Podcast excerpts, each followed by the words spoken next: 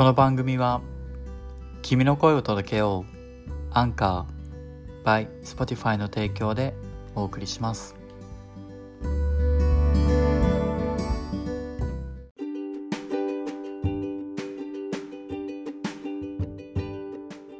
はいということで今回は第3弾トミーさんにお話を聞きます。トミーさんお願いしますたまにねなんか声がね遠い時があるなんで？あでも多分大丈夫で今日はは編集で。うん、編集はしない、あ、そっか。うん、ありのままを流します、ありのままで。えっと英語学習についてとあとオーストラリアについてまず全体的ななんかボリューミーじゃん。なんか今回。あでも。まあボリューミーになった時はもう MC 力大事だから。ボリューミーになったら 貯金貯金してますじゃあどうしようかなどっちが話しやすいとかある？まあ英語学習語学学校の時に喋んなかった？私。あえっとねそれちょっと違っててあ、それちょっと違うんだ。うんどういう？はい。えっと英語学習っていうのは例えば、まあ、語学学校で英語の勉強をしてたと思うんだけどうん。で語学学校以外の場所で、まあ、仕事とかでも英語に触れるみたいな話を聞いたんだけど、それ以外になんかこうやってるようなこと。家でとか例えば、まあ、この俺のポッドキャストを聞いてますとかでもいいんだけど。そうそう残念ながらまだん一番も聞いてないんだけど。かいい、よだってほら。だから、ここれからだから、私ののこの全部が終わったらね。そうね。聞いてください。そうそうそうそう。そうそのなんから私しさを残していかないと爪痕をここに。マジで。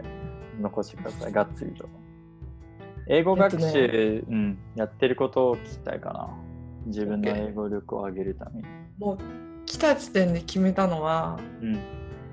オーストラリアに初めて来るっていう時点で決めたのは、携帯を英語設定にするでしょ、まず。うん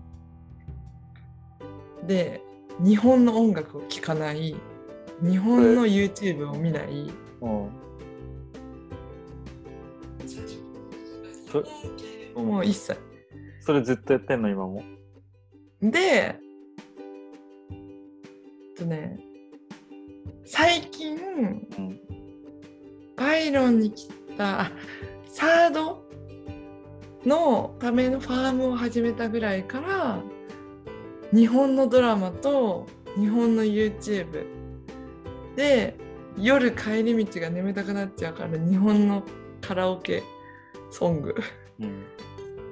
は解禁してしまいましたけど、カラオケ歌いながら歌いながら書いてもうあのそう英語の歌も混ぜながらこう Spotify 使ってるんだけどそれで自分のカラオケ何？プレイリストを作ってて。そこで眠たいから歌いながら帰るっていう車の中でストレス発散。なるほどね。そうそうそう眠気覚ましもありそうそうそう。歌って。でその日本のドラマと日本の YouTube 見始めちゃったのはまあ日本の YouTube って言っても YouTube でもドラマとか見てるだけなんだけどドラマっていうかなんかこうバラエティとかもうネットフリックスで洋画見まくってんだよね。うんうん。でちょっと面白いネタがない。でちょこちょここう日本の話を挟んでるけど。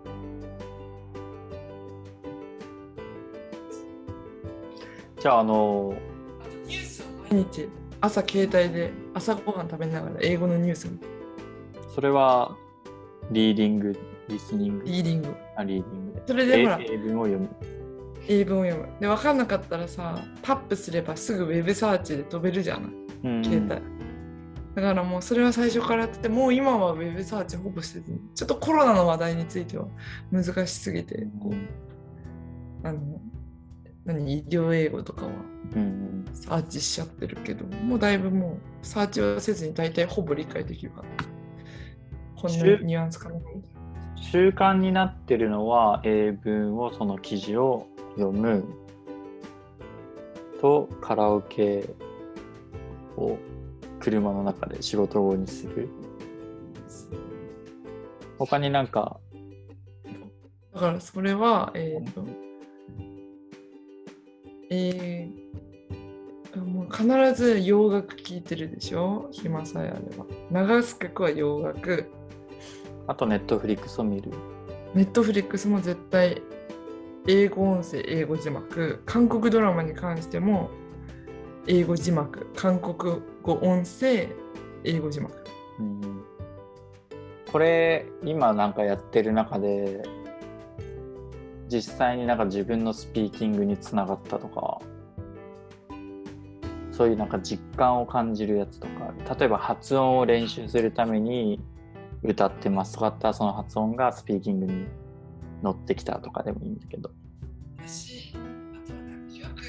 例えばさ、あのー私、アメリカのうんドラマとか、連ドラ系とかも結構見んの。私、最初、ゴシップガールとかが好きだったから、ゴシップガールとかもずっと見てたけど、例えば、ちょっと British だったりのドラマとかもするけど、 Outlander とか、 Sex Education とか、そういうのも見ても、なんかこう、学園ものでも何よく使うのこの英語とかこのフレーズよく出てくるなとかそういうドラマ系いっぱいあるじゃん。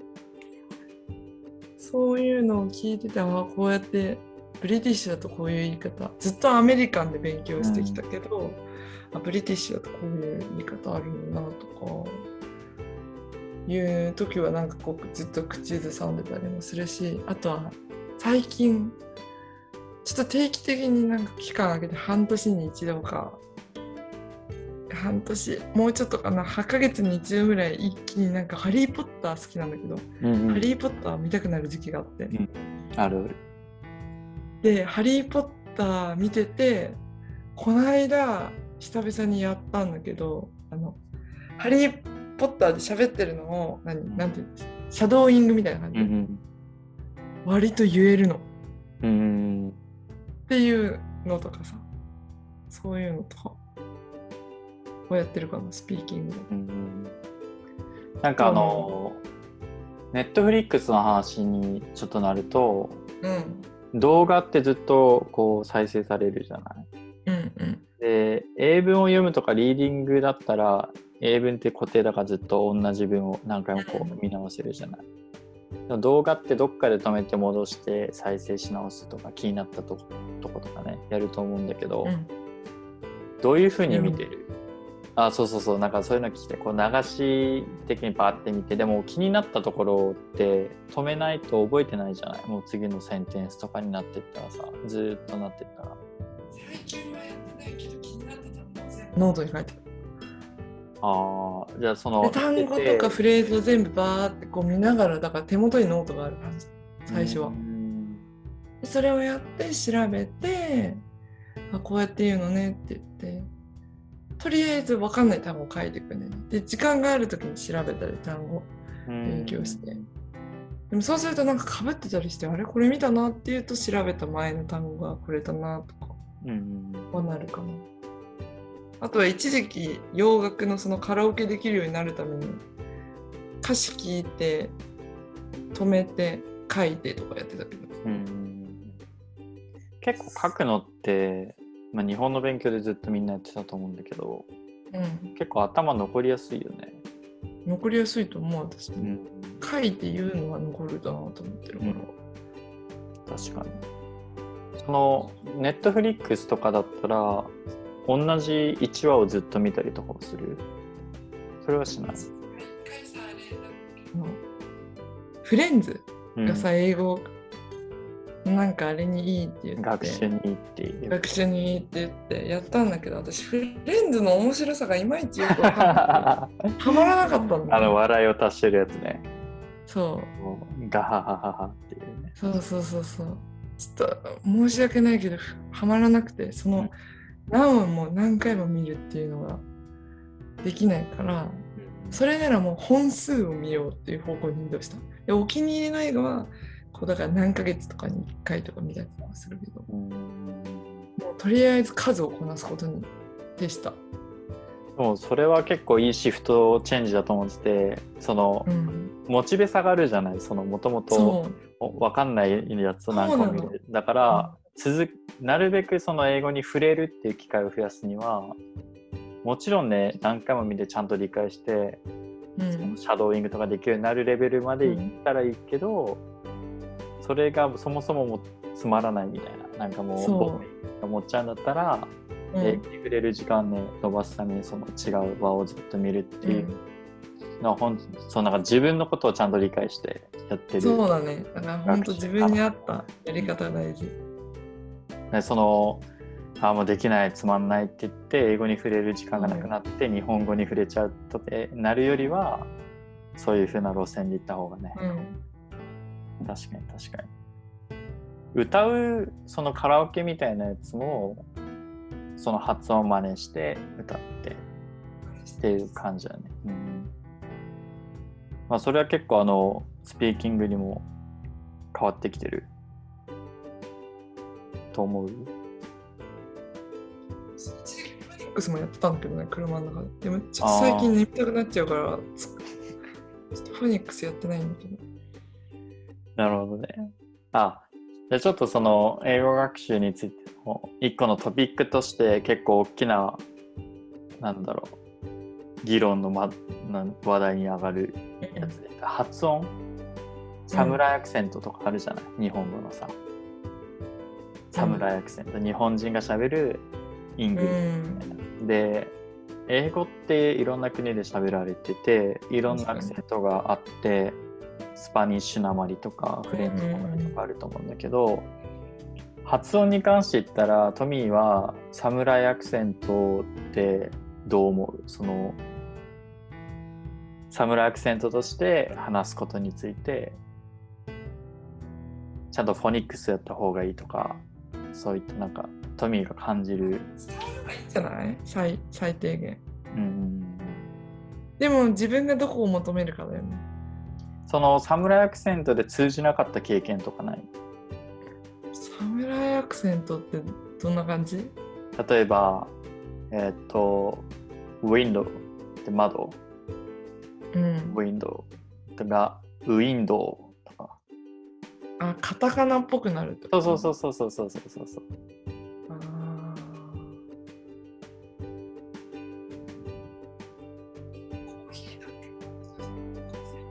ああカーフィーとかがそうそうコーヒーとか。Can I have co- co- あの coffee って言いそうなんだ。Can I have コーヒーとかね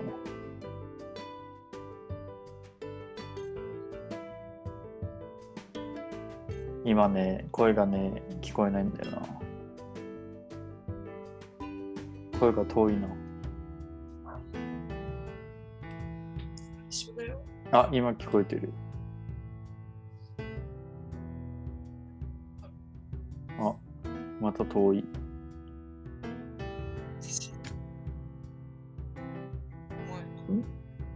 そこ今聞こえた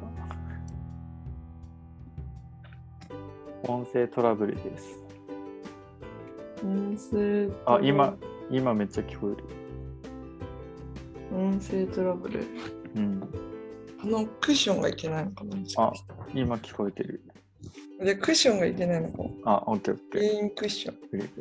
えっと、そのサムライアクセントについて話を今してて、まあ、サムライアクセントで、まあ、通じればいいんじゃないっていう、まあ、トミーの意見があったんだけど、まあ、通じない時が結構あるなって思ってて。だから俺もサムライアクセントはもう絶対しないと思ってるんだけど。それは意識したことがない。常に真似てたからな。になんだろう。あとは結構あのリンリンリンキングとかかな。音と音のつながりとかが日本人は結構切る一個一個の単語。いやね確かに。それは得意じゃない。そうそうそう。そういったのとか。確かに。でもそれはもうひたすらやっぱドラマとかで耳慣れすることが大事でね。まず耳が慣れてない限り自分は喋れないじゃん。うん。それってそのサムライアクセントって通じるっちゃ通じるんだけどでもそれって文法がちゃんとしなってないと通じないんだよね。そうだね。もともと英語って文法めっちゃ大事だから文法がバラバラだったら全然理解できないっていうのもあるんだけど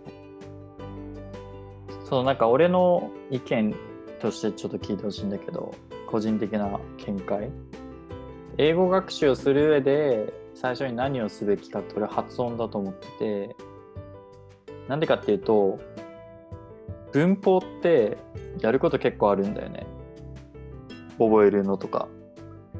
でそれをスピーキングでちゃんと落とし込もうと思ったらスピーキングをしながらその文法をしっかりこう主語動詞目的語って押さえていくのに時間がかかるようになれるまで。でも発音って結構意外に短期間で治るんだよね。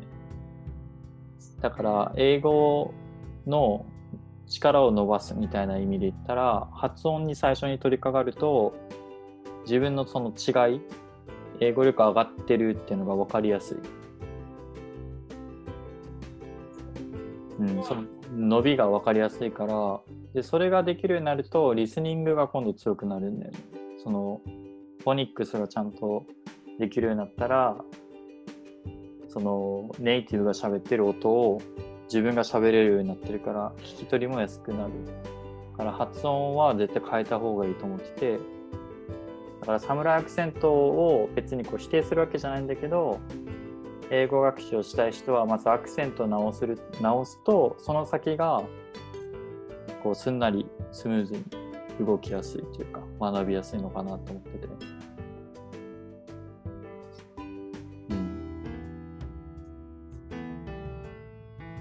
ちろんサムライアクセントでも通じるんだけどなんか文法とかそういったのから入るよりは発音から入った方が英語の伸びを感じやすいしリスニングもしやすくなるしスピーキングにもつながるのかなっていう。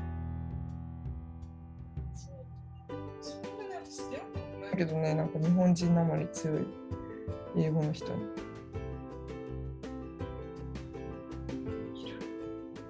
うん、結構いる。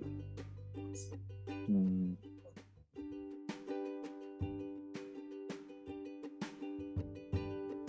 まあまあ、でも、うん、そうだね。じゃあ他、なんだろう。うんと、これやっててめっちゃスピーキング伸びたな、みたいな感じるやつとかある？勉強した上で。しかないんじゃない？スピーキングって。例えば、シャドーイングしましたとかさ。そうだから映画見てて時々シャドーイング。お、わかった。じゃあ、えっと、でスピーキングって分解したら、俺の中でね、分解したら、まずはその音として出せること、その英語のね、日本語で言ったあいうえおとか書きかけ語50音が言えるみたいな。で、それをつなげてったらセンテンスになるじゃん。単語になってセンテンスになるんだけど、あとは構成しないといけないじゃない、文を。言いたいことを分かりやすく伝えるための文にするみたいな。だからスピーキングする時ってどういう音でちゃんと伝えるかっていうのとどういうものをこうセンテンスに置いて伝えるみたいなのをしないといけないから結構考えながら喋ったりするじゃない。でその文の構成って結構勉強しないと覚えていかないのかなと思ってて。フレーズをそうそうフレーズを丸々覚えるっていうやり方もあるんだけど語彙力ってこと？ボキャブラリー。ボキャブラリーというよりは例えばじゃあなんだろうリンゴっていうのをリンゴっていう単語を使わずに表現してくださいみたいな。だからリンゴって食べ物じゃん。だからそれは This is food みたいな。そのディスクライブしてねみたいなの言われた時にどういうふうにディスクライブしたら伝わるのかなみたいなのを考えるのが結構スピーキング大事だと思ってて。例えばあのトミーが今英語を喋ってるレベルとじゃあトミーの友達にトミーほど英語を喋れない人がいてたらこの人が知らない単語を話したら通じないじゃない。だからその人に伝わるような英語にしないといけないじゃない。例えばその人が壁ウォールを知らんかったらその壁を伝えるためにどういうふうに伝えるかって考えたら簡単な英語にしないといけないじゃない。説明するためにさ。それってじゃシャドーイングをしてたらそういう力がつくのかとか英語のカラオケをしてたらつくのかって言ったら多分つかないと思ってた俺の中で自分でそのものを表現するっていう練習をしないと多分その物事を伝えるっていう力伸びないのかなと思うんだよね。で多分そのスピーキングって話さないと伸びないっていうのはそれはそうなんだけど多分その思ってるスピーキングってそのなんかワンフレーズを言えるようになるとかその対面で人と話す時にこう言うそのなんていうんだ音がしっかり出せてるかっていうのももちろんあると思うんだけどその人に何かを伝える時にこういう英文を作った方がもっと分かりやすいよねとかそういう説明をできるようになるための特訓って多分必要だと思ってて。で例えば議論するみたいないう話をしてたじゃない。語学学校とかで。でその時ってもう自分の言葉で伝えるでしょう。でもそういう時に言葉が出ないみたいな人多分いると思うんだよね。言いたいけどどういうふうに言えばいいか分かんないみたいなそういった経験ない。なんかこういったことを伝えたいんだけどそれが言葉に出ない。日常生活茶飯事だよね。でもそれをあ喋れなかったないいやで思っちゃう人とだからジャスティンとかみたいにこう喋れなかったなこれはこうやって言おうっていうのがきっかけになるわけだ喋れない時をきっかけになんて言うのかなとかさ。この回しの時はこう言えばよかったなとか。それをなんか気にかけてやってる勉強とかある？そんなにそれはやってないかな。もう日常生活でだからそれは茶飯事だからもうその都度単語調べたり。あとはドラマでああこうやって言ってるかとかそういう感じだったのか。うん割と私そういうなんか自分の失敗談っていうか経験値をもとにモチベーションを上げるタイプだからもう経験なんぼの世界って感じ。うん。だから誰かと喋ったりお客さんと喋ったり友達と喋ったりもそうだし。あるいはなんかこう街歩いててなんか話し声聞こえたりカフェで読書してて隣の話盗み聞きしたりとかそういう感じかな。日常生活の何気ない。なんか前さ Kindle 買うか iPad 買うか迷ってますみたいな言ってたじゃん。うんうん。あれ結局買った？どっちか。Kindle 買った。なんか本読んでる？ああもう最近は読んでないけど。よ洋書とか読んでる？今あんまり要所ないんだよね。なんか日本の Amazon 登録しちゃってるから日本の本が読みたくて私。だうんうんうん。からそんなに読んでない。そこはじゃあ英文じゃないのか。あのそこはね英語じゃない。英語を読むんだったら携帯のニュースとかが好きだから結構。うんうん海外ニュースとか。あとはほらあのニュースセブンっていうかさオーストラリアのチャンネルの YouTube とかを見てるから暇さえあればうんうん。それかな。なるほどね。それなんかグラマーっぽい勉強っていうのはあんまり別にしてないんだ。グラマーっぽい勉あでもそれはやってるわ IELTS の問題集 Kindle に入って。るうーん。あそれはなんかグラマーっぽい問題。そうイディオムとあやってるわ。ううん。イディオムの本と IELTS のグラマーライグラマーの本は今入っもうグラマーは終わったかな。グラマーっていうかイディオムとかなんかそういうのは一通り一周終わった。じゃあなんかトミーは多分インプットをしてアウトプットをするっていう習慣というよりはどっちかというとアウトプットしてできなかったところをインプットするみたいな感じか。まあでもそのカフェで、あ、これ止まっちゃってる？止まっちゃってますね。トミー。今動画が止まってるので、ズームがうまくいかないのかな。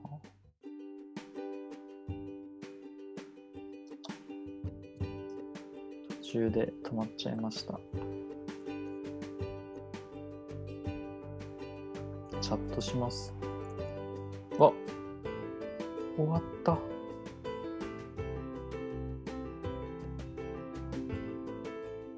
トミーがいなくなっちゃった。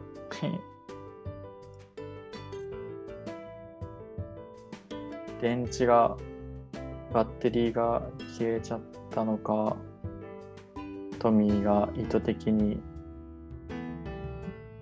ミーティングから出てったのか分かりませんが消えちゃいましたね。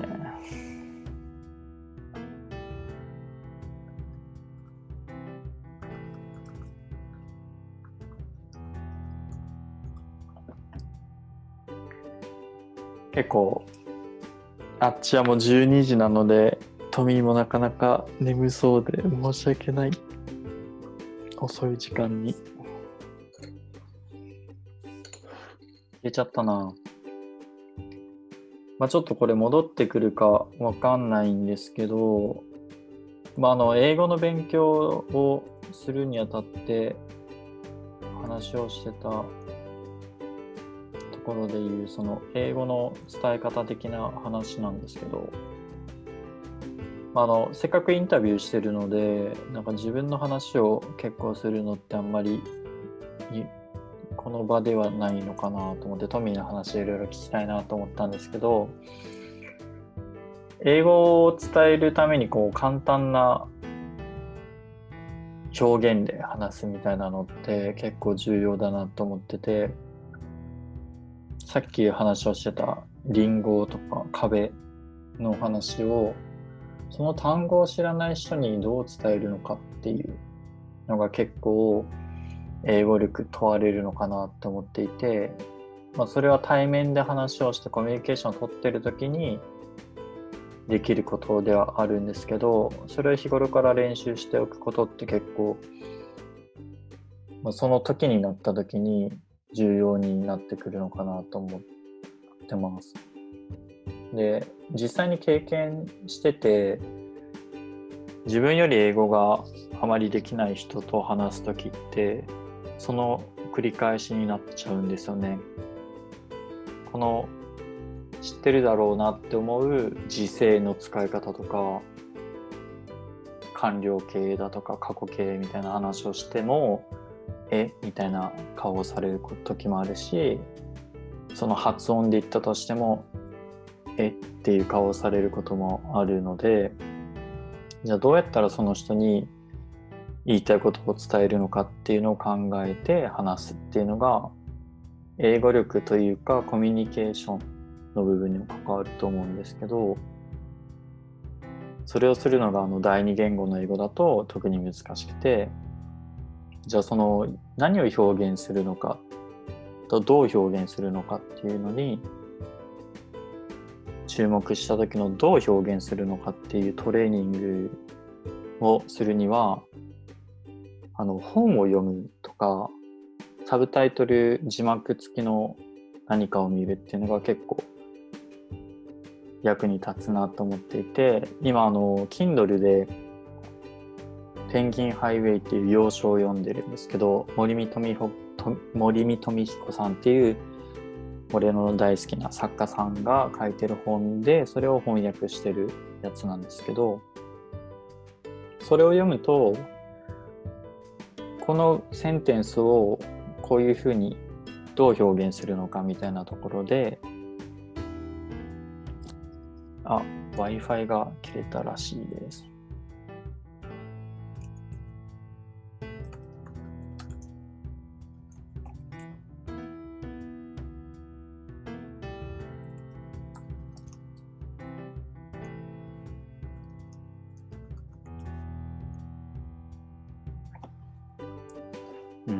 か Wi-Fi が切れてつながり、つながらなさそうなので、ちょっと私の話で申し訳ないですが。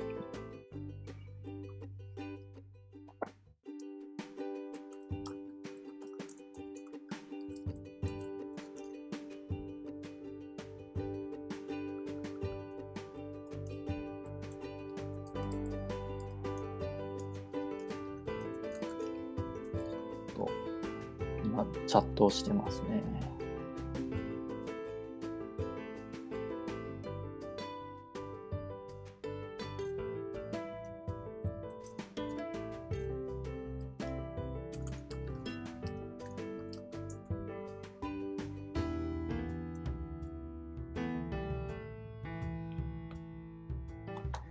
はい、えっ、ー、と、トミーは戻ってこなさそうなので、に締めるとして なんか申し訳ないな。今日のトピックは一旦これで終わらせようかな。うん。まあ、その要所を読んでる時に出てくる話で例えばそれは彼にあげた名前なんだよねっていう表現が出てきた時があってそれを英語にしようと思った時にすぐすんなり出てこなくてでその翻訳した文章は It's a name I gave it. I gave him. It's a name I gave it. って表現しちゃってそれは名前です。私が彼にあげた。っていう文で書いてあったんですよ。でそれを見た時に結構衝撃的であそういうふうに英語って表現できるんだっていうのを感じた時があってそれ以降似たようなその文の構成であとは言い換えるだけで表現できることが増えたんですよね。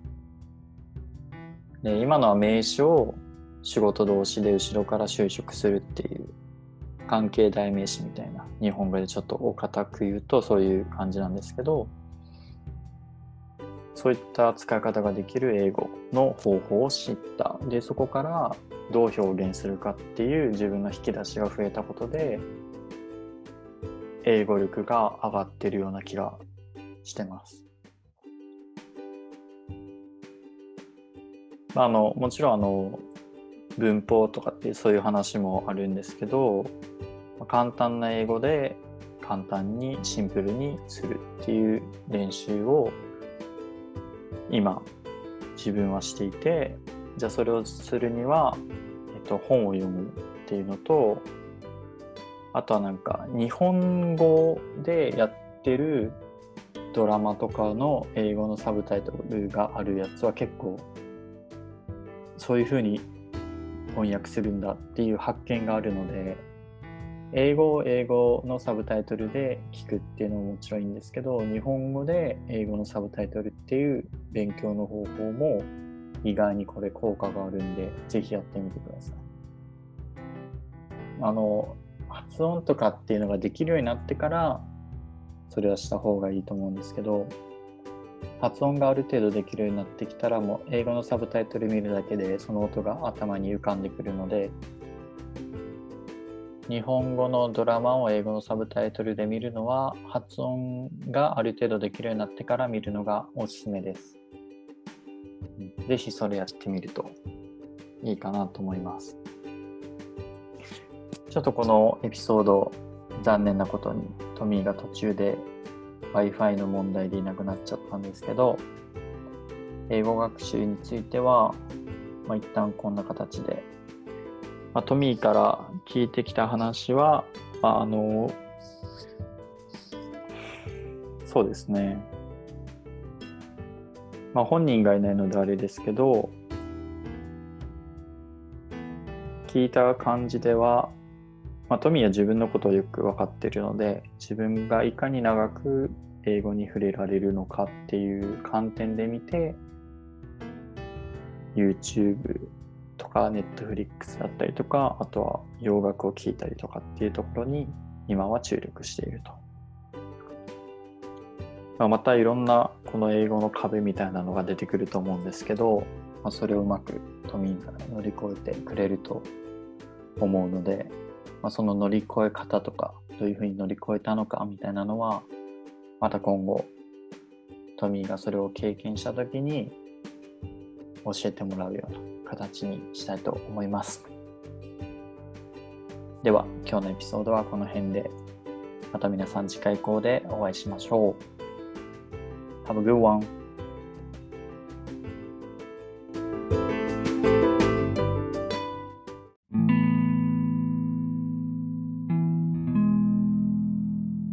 はい今回は英語学習についてトミーにお話を伺いました。